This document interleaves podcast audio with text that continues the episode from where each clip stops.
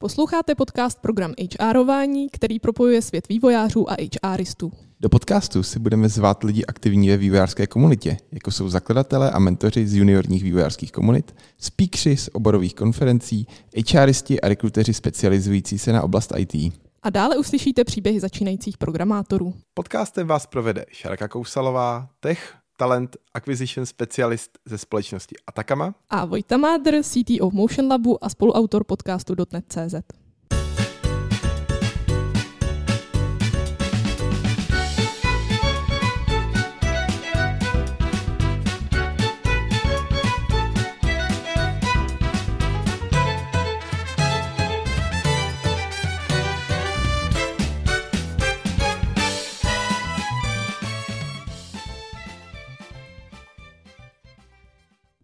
Dneska u nás vítáme Domču Jakubičkovou, frontend developerku Motion Labu. Ahoj Domy, děkujeme, že jsi přijala naše pozvání. Řekni nám něco víc o sobě.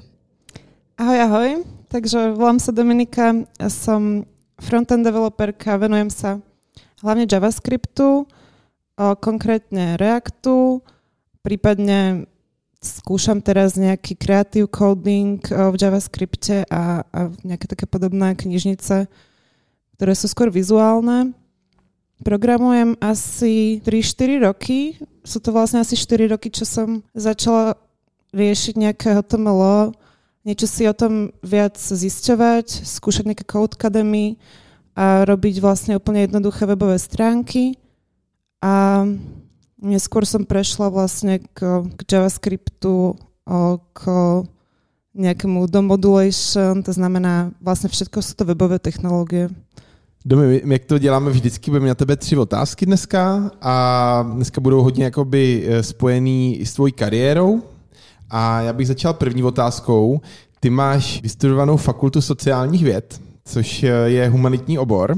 Jak se člověk eh, z fakulty sociálních věd stane vývojářem? Já fakulta sociálních věd představím jako humanitní obory, které jako jsou, řekněme, úplně jinde než ty technický. Jak se k tomu člověk dostane z takovýchhle oborů do IT? Ono by sa dalo vlastne rozmýšľať o tom, ako som sa dostala k um, tomu oboru ako takému. Ja som uh, predtým skôr preferovala nejaké technickejšie obory. Uh, pracovala som v tlačiarni, to znamená, robila som potisk, tlač na, na trička, na textil a um, naučila som sa vlastne prípravu do tlače, takže skôr šlo nejakú grafiku.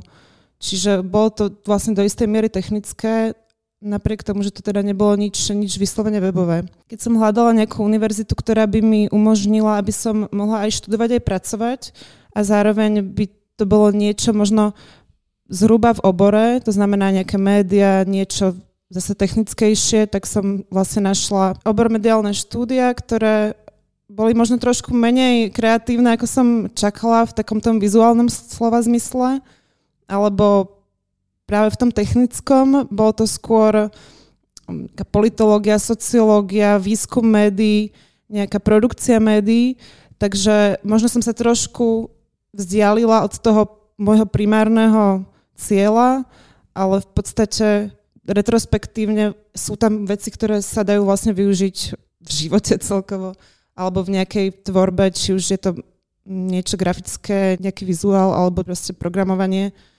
je to ale skôr teória toho programovania. To znamená, nič z tej praxe vlastne úplne nevychádza z tohto oboru. Ten má vlastne úplne iné pozitíva. A myslíš, jako humanitní člověk má nějakou výhodu, třeba oproti e, technickému, když jde programovat? Vidí třeba do nějakého oboru víc a potom třeba ta cesta je třeba jednodušší. Jako napadá mě, ty, ty jsi dělal ty média, tak e, právě jako spojitost jako motivace, že dělám média, napadlo mi, jak by ty média zdali zlepšit a jak bych to mohla využít IT, tak proto se ho jdou učit. Myslíš, že jako je tam uh, vlastně tahle ta nějaká spojitost, co by ty lidi mohlo jako motivovat, protože přece humanitní obory jsou trošku vzdálený od, eh, řekněme, toho čistého IT a řešení nějakých uh, složitých algoritmů. Jo, určite tam je niečo využiteľné. Ja som vlastne inklinovala k takému tomu novomediálnemu poňatí toho oboru v podstate od začiatku. Vlastne obidve tie moje diplomové práce boli viac menej technické. Tá bakalárka hovorila o augmentovanej realite, takže ja som sa snažila si trochu uletieť vlastne z tej klasickej analýzy, nejakej historickej alebo semiotickej do niečoho ako podobného. Mm, takže rozhodne tam boli momenty, ktoré vzbudili vo mne záujem, alebo teraz zväčšili môj záujem o nejaké proste počítačové oblasti, tak som to vtedy vnímala. Pre mňa to bolo vlastne počítač a, a sci-fi a, a Matrix a všetko takéto, čo vyzerá cool a augmentovaná realita a headset a virtuálna realita tak.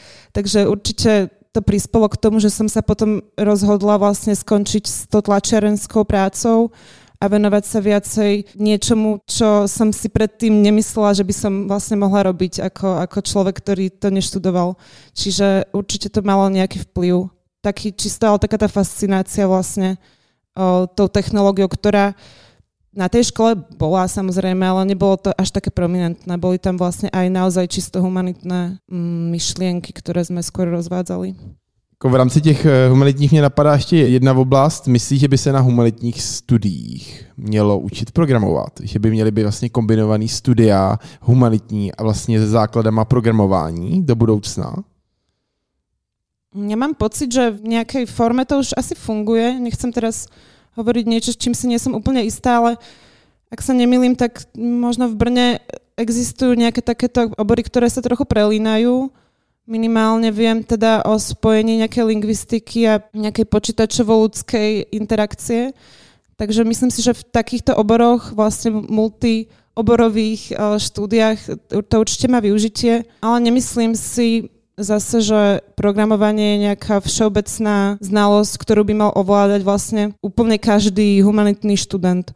Ale samozrejme sú proste obory a je ich stále viac, ktoré pochopiteľne využívajú vlastne nejaký spôsob programovania alebo spracovania dát, či už je to Python pre sociológov. A to sa myslím deje, že, že obory, ktoré to potrebujú, tak k tomu tie školy asi inklinujú alebo mali by. Ale nemyslím si, že programovanie je nejaký ako univerzálny kľúč na všetko. Ja si myslím, že je to proste iba nástroj na to, ako niečo dosiahnuť a pokiaľ ten obor to vyžaduje, tak, tak prečo nie, ale sú určite obory, ktoré to nepotrebujú.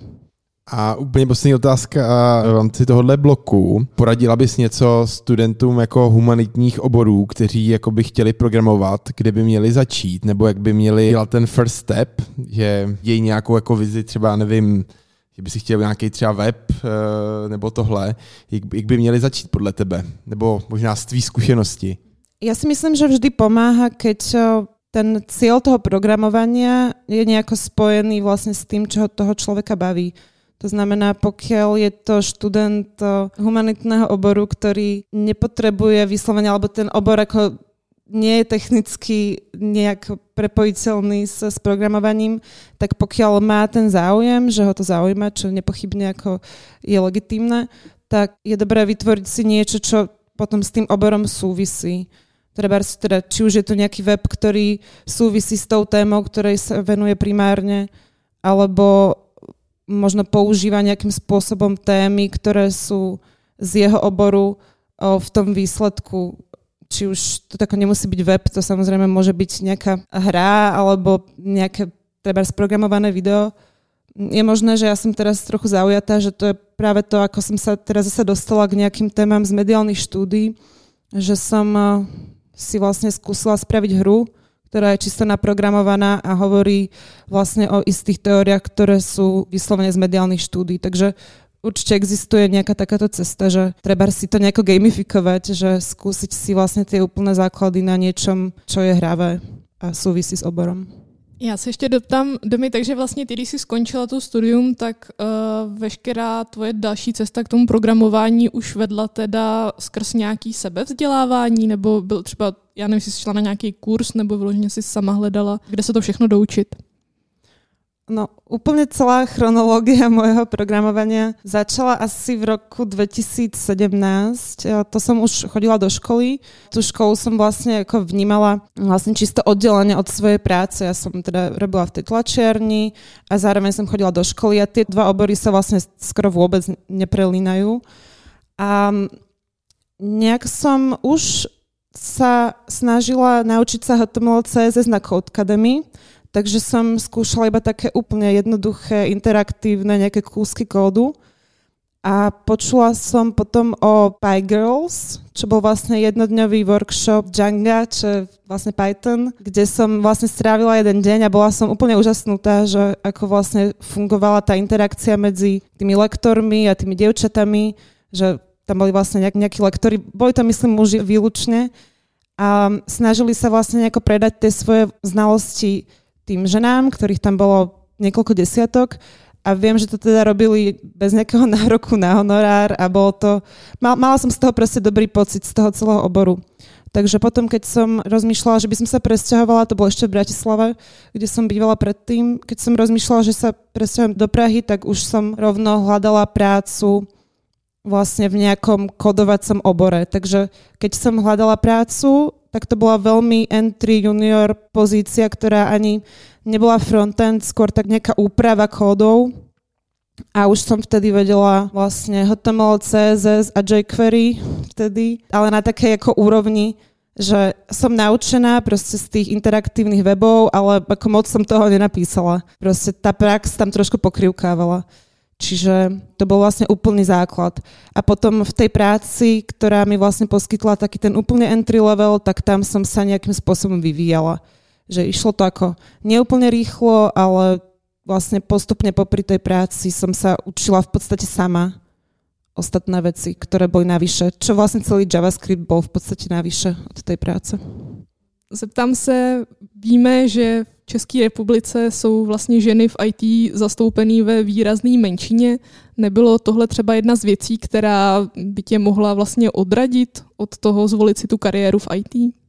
Musím povedať, že keď som mm, sa vlastne snažila alebo uchádzala sa nejako vlastne zamestnať v tom, čo som si predtým nejako naštudovala vlastne sama, tak toto ma nenapadlo.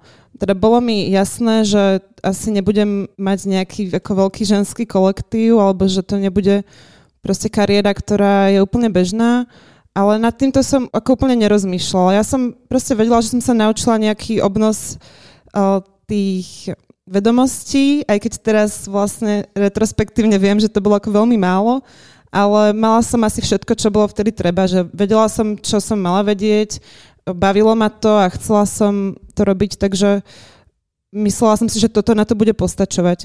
Rozhodne si nemyslím, že to je údel alebo situácia vlastne všetkých žien. Dokonca si myslím, že to je asi naopak. Myslím, že bol to ako eventuálne nejaký tlak na to, že musím ako uspieť, že keď už som teda začala a som vlastne oficiálne znevýhodnená, tak musím sa vlastne snažiť viac a nejak to ako dotiahnuť tak, aby bolo dobré. Čiže úplne na tej subjektívnej úrovni som to vtedy tak nemala, ale viem, že, že toto ako rozhodne nie je prípad celkovo žien v IT a ten tlak tam je potom znateľný. Že vlastne až keď som do tej práce vlastne prišla, tak až potom som mohla začať nad tým rozmýšľať, že či to je vždy výhoda, či to nie je lepšie vlastne, keď eh, nie som žena a vlastne aké sú tie tlaky také internalizované, ktoré mám vlastne v hlave, že viem, že tam nie som úplne v prírodzenom prostredí v niektorých tých kolektívoch a musím proste dokázať, že som taká istá dobrá, ako, ako sú ostatní. Takže to rozhodne je toxické, ale našťastie toto nebolo to, čo ma odradilo na začiatku. A proč si myslíš, že jsi znevýhodněná a proč si myslíš, že to prostředí jako toxický? Ale nemyslím si, že teda každé to prostredie je toxické, skôr myslím, že nechcem rozprávať vlastne za všetkých, že ja som v podstate mala docela šťastie na to, ale viem, že toto rozhodne nie je ako prípad každej ženy a kdežto chlap sa vlastne asi nestretne s tým, že by mohol byť diskriminovaný tým, že je chlap, kdežto už žien podľa mňa táto možnosť v nejakých kolektívoch existuje. No a o, myslím si, že toxické je to práve tým tlakom, že s, trošku sa možno viacej sleduje, čo žena robí bez toho generalizovania. Ako je, je tam tá možnosť, že sa vlastne bude viac pozerať na to, aký je výsledok jej práce, ako sa stavia vlastne k riešeniu tých problémov, ako vlastne zvláda čisto mužský kolektív. A to znevýhodnenie myslím skôr na takej systémovej úrovni, že vlastne všetky tie organizácie, ktoré sa snažia vlastne pomôcť ženám, robia úžasnú prácu tým, že to normalizujú, že tie ženy vlastne privedú do takej kariéry, ale je tam vlastne stále nejaký ako systémový problém, že to nie je bežné a tie ženy vlastne musia ísť cez túto organizáciu častokrát a musia sa nechať vlastne akoby úplne vyhecovať do, do toho výkonu, ktorý často musí byť vlastne vyšší. Takže ten systém toho vzdelania a tej, tej spoločnosti, ktorá možno úplne nečaká, že žena bude programátorka, môže byť vlastne nevýhoda. Já se přiznám, já v tom ale ne, nevidím asi takový rozdíl. Jo? Prostě jako všichni máme nějaký mozek, všichni máme nějaké přemýšlení a možná nějaké rozdíly tam budou, ale já za sebe jako nevidím úplně ten rozdíl, že by chlap byl totální genius a žena byla úplně blbá.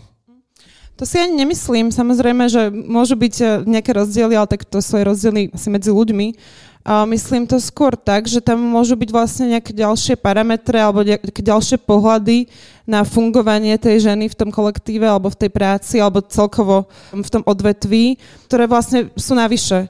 Že to môžu byť vlastne detaily, môže to byť ja neviem, napríklad nejaká poznámka na to, že chodíš ako žena, že toto úplne vyzerá ako ženský kód, alebo už aj ako také, taká tá zvýšená pozornosť na to, že, že no a tak ty teda programuješ a keď si niečo nejde, tak úplne inak sa podľa na to hladí, že bolo by strašne super, keby to bolo takto individualizované a ja si myslím, že každý je individualita bez ohľadu na pohlavie, ale práve si myslím, že problém je, že určite sú ľudia, alebo môžu byť ľudia, ktorí to pohlavie berú ako nejaký atribút, ktorý sa dá generalizovať.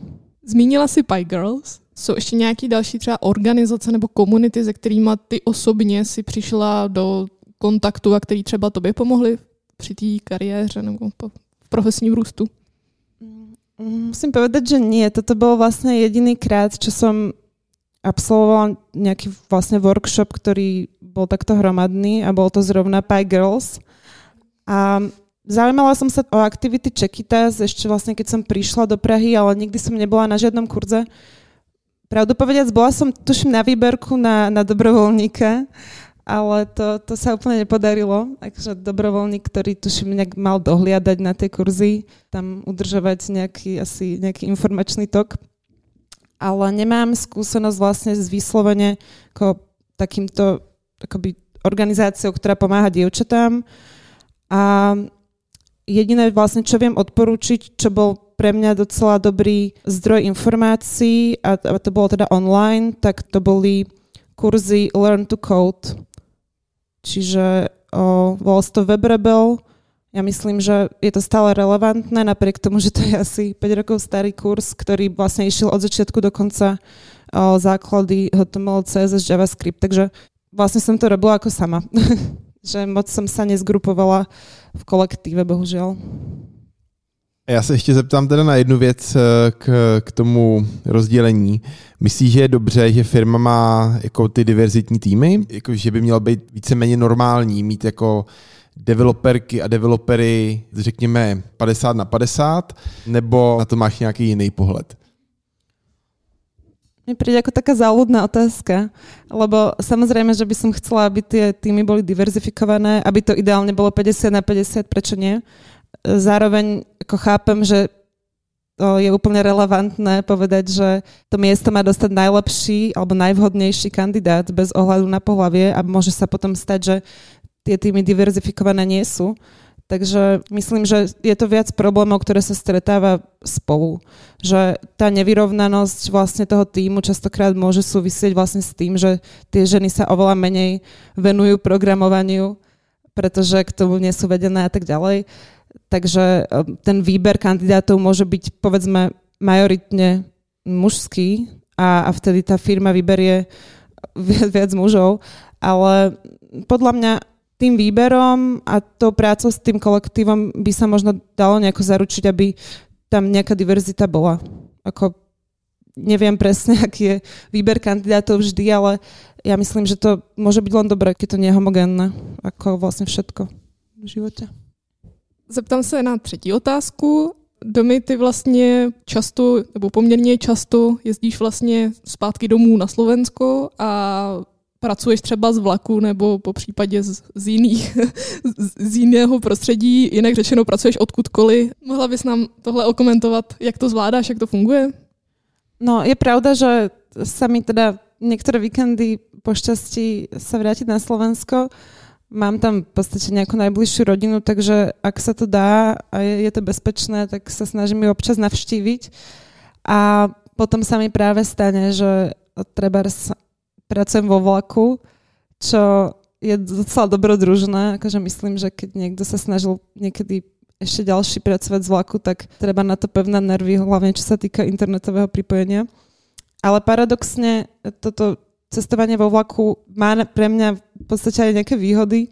Keď ten internet nie je úplne ideálny, tak kľudne pracujem offline a mám pocit, že sa viem vlastne viacej sústrediť, mám tam menej veci, ktoré ma vyrušuje, ako keď treba pracujem z domu. Takže dá sa v tom nájsť vlastne nejaká výhoda. Rovnako ako aj tie nové prostredia, že väčšinou som teda u rodičov a tam podstate pracujem ako keby home office a práve tá zmena toho prostredia mi dosť vyhovuje. Ja myslím, že práve teraz v tomto čase, keď je treba z lockdown a toho home office je veľa, tak častokrát to úplne sa to zlieva vlastne do jedného veľkého dňa, ktorý vlastne treba presedím pri počítači a keď je tam nejaká dynamika v mojom covidovom živote, tak je to vždycky príjemné, no. Vidíš v tom nejaké nevýhody? Asi to, čo som povedala, že pokiaľ nemám dobre zvládnutú tú časť toho time managementu, čo musím povedať, že sa u mňa dosť mení, niekedy mi to veľmi vyhovuje a viem si to zmanéžovať celý ten deň, keď vlastne som, som sama niekde na home office, to je jedno kde, ale niekedy sú proste také dni, keď to úplne nejde a vtedy práve aspoň sa presúvať niekam alebo minimálne byť v tej kancelárii ako dáva zmysel že, že tak vyruší ma to vlastne z tej homogénnej hmoty, ktorá proste niektoré dni mm, môže vyzerať ako od rána do večera vlastne kontinuálna práca, ale samozrejme tá efektivita proste bez nejakých prestávok je tristná. Takže rozhodne asi to treba striedať, no, že pokiaľ je toho veľa, jedného alebo druhého, tak možno tá pozornosť a efektivita nejakým spôsobom klesá. Čiže rozhodne to je nevýhoda. A Samozrejme, že je nevýhoda, keď sa snažíte niečo spraviť vo vlaku a, a nejde internet. To je niekedy veľká nevýhoda. A nechybí ti ten kolektív? Kolektív mi samozrejme chýba, ale o, mala som niekedy pocit zo začiatku toho lockdownu hlavne, že takto sa viem proste sústrediť viacej, že, že nie, že by ma to teda obťažovalo, ale že viem proste si spraviť ten čas presne vtedy, kedy potrebujem ako mať taký ten to tunelové videnie, tak vtedy to môžem mať a že nič ma nevyruší. A teraz vlastne zistujem, že, že keď ten kolektív vedľa mňa je, že som vlastne fyzicky niekde, tak sa veľa vecí akoby vyrieši, že nejaké treba z neistoty o, v tom, či som spravila dobre niečo, alebo čo si niekto treba zmyslí pri, o mojom code review, alebo kam teda tá práca smeruje, tak to sa práve nejak tak prirodzene vyrieši v tom kolektíve, čo sa vlastne úplne nedá riešiť tak organicky na remote. Takže rozhodne mi chýba aj, aj ľudský, aj pracovné. Já s tím velmi souhlasím, jako já to mám podobně, já taky občas jedu vlakem do Brna, nebo jsem pendloval uh, bývalý firmě a vidím to velmi podobně, že když jsem na cestách, tak už se mi pracuje dobře, ale zase potom vždycky rád vidím ty lidi. Mne to príde, že to je strašne také zradné, že ja som si vlastne veľmi dlho, alebo veľmi dlho som si myslela, že ten kľud akoby je vždy lepší. A potom sa vieme akože tak zašpirálovať do toho, že čím viac toho kľudu mám, tak tým viac ho chcem že už sa mi nechce proste rozpilovať a ani si teda neuvedomujem, že to nemá vlastne dobré účinky a nielen na tú prácu, ale ani na to ako mentálne nastavenie podľa mňa. Tak celkovo samozrejme nie je dobré vlastne si tie pauzy nerobiť asi vo všetkom, ale hlavne keď to je nejaká práca, ktorá vie byť vlastne náročná na čas a na sústredenie, tak ja teda fakt mám pocit, že keď trošku keby rozseknem tú kontinuitu tých home officeov, keď treba nie je vhodné sa stretávať, tak sa cítim teraz lepšie. aj ako osobne a psychicky. A, a myslím si, že to je uh, taká téma, ktorá sa moc nerieši a bolo by fajn treba o tom viacej počuť a to je nejaké mentálne zdravie ľudí, ktorí pracujú mentálne vlastne. Že majú vlastne náročnú prácu, ktorá vie byť jednotvárna v tej svojej forme a niekedy mám pocit, že developeri a celá táto komunita proste ide iba na výkon a nerieši sa to, že ako treba to striedať trošku. Tohle to by bylo určitě uh, zajímavý téma pro všechny HRisty, protože ty hodně řeší well-being, takže já si myslím, že možná na to nějaký díl podcastu taky uděláme. Co myslíš, Vojto? Určitě, můžeme si určitě povídat o tom, že metal je nejvíc inspirativní hudba právě pro hluboké soustřední, jak to mám já. Domy, já hrozně děkuji za tvůj čas a třeba někdy v dalším podcastu se uslyšíme a těším se. Ďakujem pekne, bolo to príjemné. Tak jsme se dostali na konec našeho povídání. Sledujte nás na LinkedInu, Instagramu nebo vám napište váš feedback na infozavináč programhrvine.cz po případě nám napište do podcastových aplikací. Naslyšenou